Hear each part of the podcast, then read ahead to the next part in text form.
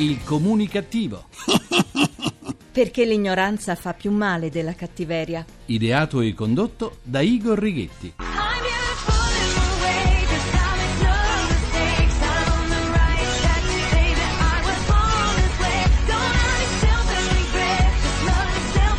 Buona comunicazione dal vostro comunicativo di fiducia Igor Righetti e bentornati alla nostra seduta radiofonica di gruppo di sana comunicativa numero 1681 con l'81, con l'8 e con l'1. Nonostante tutti i problemi e le contraddizioni di questo paese, non abbandonerei mai l'Italia che ritengo la nazione più completa del mondo. Un paese che ha tutto, cultura, storia e natura. Lo pensavo e lo dicevo anche in tempi non sospetti, vale a dire prima delle celebrazioni dei 150 anni dell'Unità d'Italia. Un paese meraviglioso che ci invidia tutto il mondo, ma che spesso non è stato ben gestito. Amo il mio paese e nel mio piccolo cerco di contribuire a farlo crescere. Resto però perplesso da quei nostri connazionali che affermano pubblicamente di amare l'Italia e di ritenerlo il paese più bello del mondo, salvo poi vivere in Svizzera. Dichiarazione fatta durante il programma di Rai 1 150 dedicato all'unità d'Italia anche da Sofia Villani Scicolone, nota come Sofia Loren, nata a Pozzuoli e residente a Ginevra. In effetti, oltre alla fuga dei cervelli dall'Italia, c'è pure la fuga dei VIP e dei loro conti correnti verso la Svizzera o il Principato di Monaco. In Svizzera ha la residenza pure, udite, udite, la gente dei VIP Lele Mora, tutti amanti dell'Italia,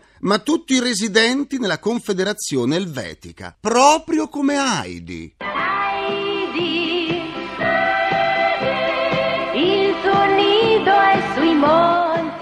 Sì, ma forse tutti questi personaggi noti hanno scelto la Svizzera o il Principato di Monaco per amare ancora di più l'Italia? O forse amano l'Italia perché vivono in Svizzera e nel Principato di Monaco? Certo è che, essendo residenti in Svizzera o nel Principato di Monaco, le tasse le pagano lì e quindi non contribuiscono più a far crescere il nostro paese. Cambiamo argomento. Quanti di noi in aereo ascoltano il filmato sulla sicurezza e sul comportamento da tenere in caso di problemi? Praticamente nessuno nonostante il messaggio sia di estrema importanza in quanto riguarda la nostra vita, ma il linguaggio usato è noioso e triste, le immagini sono deprimenti e banali. Da comunicatore affermo che qualunque messaggio, anche il più serio e importante, passa soltanto se comunicato in modo efficace. In quei casi si può parlare di buona comunicazione. È il modo in cui viene comunicato a fare la differenza. E così una compagnia aerea della Nuova Zelanda ha ideato un video che fornisce le informazioni sulla sicurezza impossibile da non guardare. L'aereo è stato trasformato in una discoteca. Al ritmo di musica dance dove tutti ballano viene spiegato che cosa fare in caso di difficoltà. Un divertente personaggio con pochi capelli sparati verso l'alto, pantaloncini corti e maglietta con brillantini, guida in modo ironico il viaggiatore in ciò che può e non può fare prima e durante il volo. In questo modo tutti guardano il video e comprendono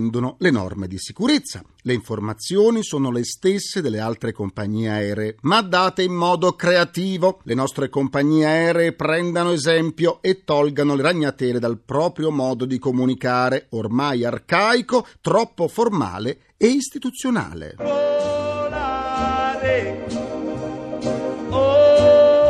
L'Italia è il paese europeo che detiene il record di relazioni amorose sul posto di lavoro. A sostenerlo è l'Associazione Avvocati Matrimonialisti Italiani. Il 40% dei casi di separazione e divorzio sarebbero provocati da infedeltà coniugali e ben il 60% di queste avviene sul luogo di lavoro. L'associazione ha stilato pure i luoghi di lavoro in cui si tradisce di più. I primi sono gli ospedali, seguono gli studi professionali, le redazioni giornalistiche gli uffici pubblici e le banche. Ecco perché molti italiani non vedono l'ora di uscire di casa e andare a lavorare, pure negli uffici pubblici. Altro che fanulloni, fanno il doppio lavoro, a casa e in ufficio.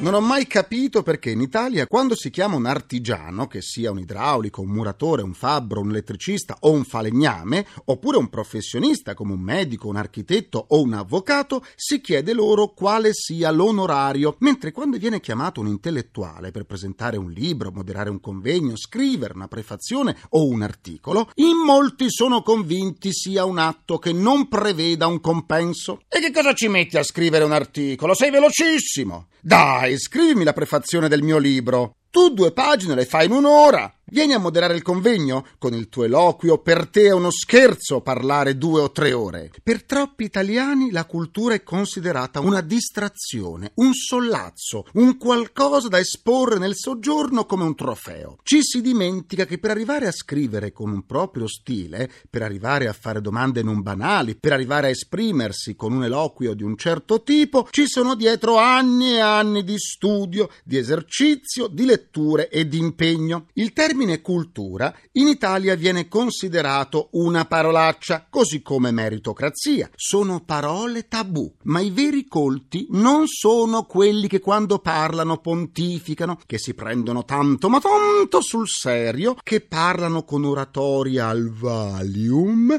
che dicono una parola ogni Dieci minuti che utilizzano un linguaggio criptico decifrabile soltanto dagli adepti. Le vere persone di cultura sono quelle che si fanno comprendere da tutti, che riescono a trasmettere ciò che stanno dicendo, a emozionare tutti senza distinzione di ceto sociale. Quelle persone che diffondono il sapere in modo semplice e magari con ironia mi incantano. Sono affetto da questo grave difetto, questo fischio non mi abbandona e le donne ridono di me. E dopo il fischio di Gaber diamo la linea al mio avatar per il nostro grrrr, giornale radio comunicativo che combatte il formicolio alle ascelle. Per la prima volta domenica 27 marzo è stata celebrata in Italia la giornata mondiale del teatro. In un momento in cui anche nel nostro paese sono stati fatti tagli un po' ovunque, è importante dimostrare che gli italiani, nonostante tutto, non si sentono tagliati fuori. Mario Balotelli, calciatore del Manchester City e, colpi di testa permettendo, giocatore della nazionale italiana, ha una nuova fidanzata. Andando avanti di questo passo, il talento Balotelli rischia grosso. Com'è possibile che non si bruci con tutte queste nuove fiamme? Walter Garibaldi, pronipote dell'eroe dei due mondi ed ex naufrago dell'isola dei famosi, ha confessato in un'intervista di non avere rapporti intimi con un'altra persona da nove anni. Per lui, sesso e amore viaggiano insieme. Siamo d'accordo, ma in questi ultimi anni li ha fatti andare soltanto in autostop.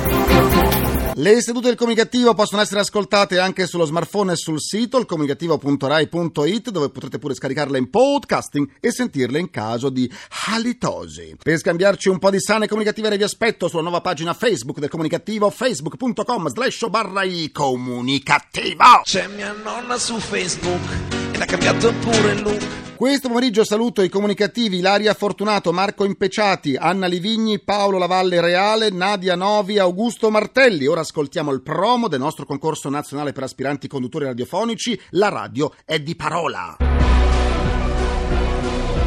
Ami la radio e il tuo sogno è quello di condurre una puntata di un programma di Radio 1 Rai, la prima radio italiana? Se hai almeno 18 anni, partecipa alla seconda edizione del concorso La radio è di parola. Invia un file audio con la tua prova di conduzione al sito www.radio1.rai.it entro il primo aprile 2011. Fatti sentire perché la radio è di parola.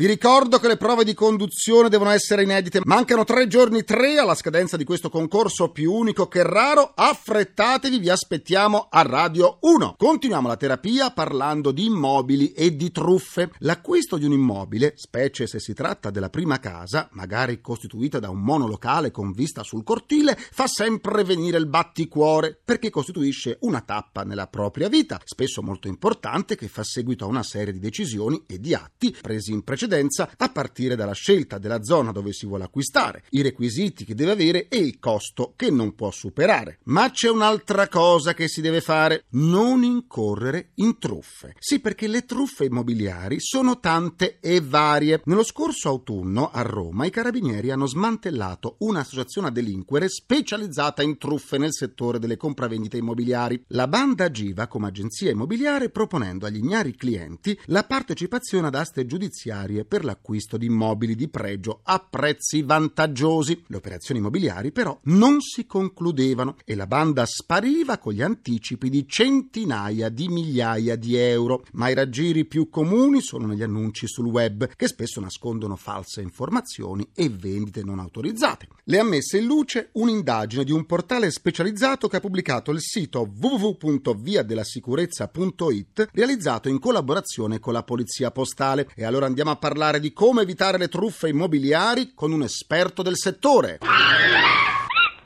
Le nostre due mascotte evasione fiscale annunciano l'ingresso del notaio Gustavo Palmieri. Bentornato e buona comunicazione. Buona comunicazione a voi. La crisi finanziaria ha comportato qualche differenza nell'erogazione dei mutui bancari? I mutui bancari sono diminuiti in quanto sono diminuite le vendite collegate con i mutui, mentre sono aumentati il numero delle surroghe che è la possibilità che il cliente possa sostituire la banca erogante con un'altra banca che offre migliori condizioni. Pertanto mi sembra che sia cosa buona questo della surroga in quanto per il cliente è un costo zero, basta andare nella banca che ha erogato il mutuo e chiedere la surroga di un'altra banca, questa è la legge Bersani, pertanto ecco questa è la situazione. Prima di un acquisto immobiliare, che cosa si deve fare per arginare possibili truffe o inganni? Eh beh, far fare da un professionista che il più qualificato io penso sia il notaio, un'indagine in vari settori.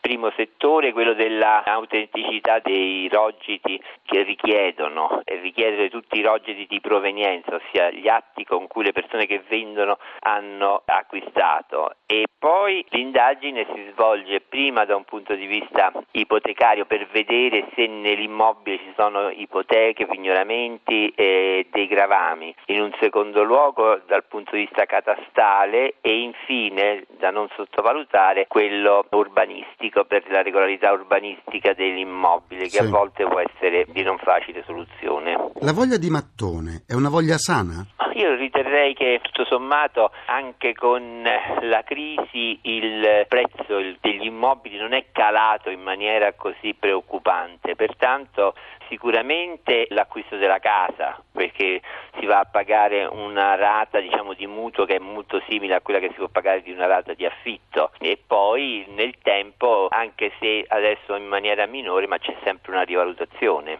Qual è il ruolo del notaio in un atto di compravendita immobiliare? gli accertamenti relativi alla libertà dell'immobile, alla conformità catastale e poi alla conformità urbanistica. Poi bisogna sempre cercare di mediare di vedere come è pagato il prezzo, se è pagato al momento della vendita o se è pagato dilazionatamente, ci potrebbe essere la necessità di porre in essere delle garanzie per il venditore, come per esempio un'ipoteca a garanzia del pagamento del prezzo. Il ruolo è anche quello di consigliare la parte di scegliersi il proprio notaio, non accettare quello che generalmente può attribuire e indicare il venditore, che generalmente è un costruttore, allora ha un certo interesse a far fare tutti gli atti dallo stesso notaio. Quali sono le regole da seguire per arrivare a un acquisto immobiliare senza sorprese negative?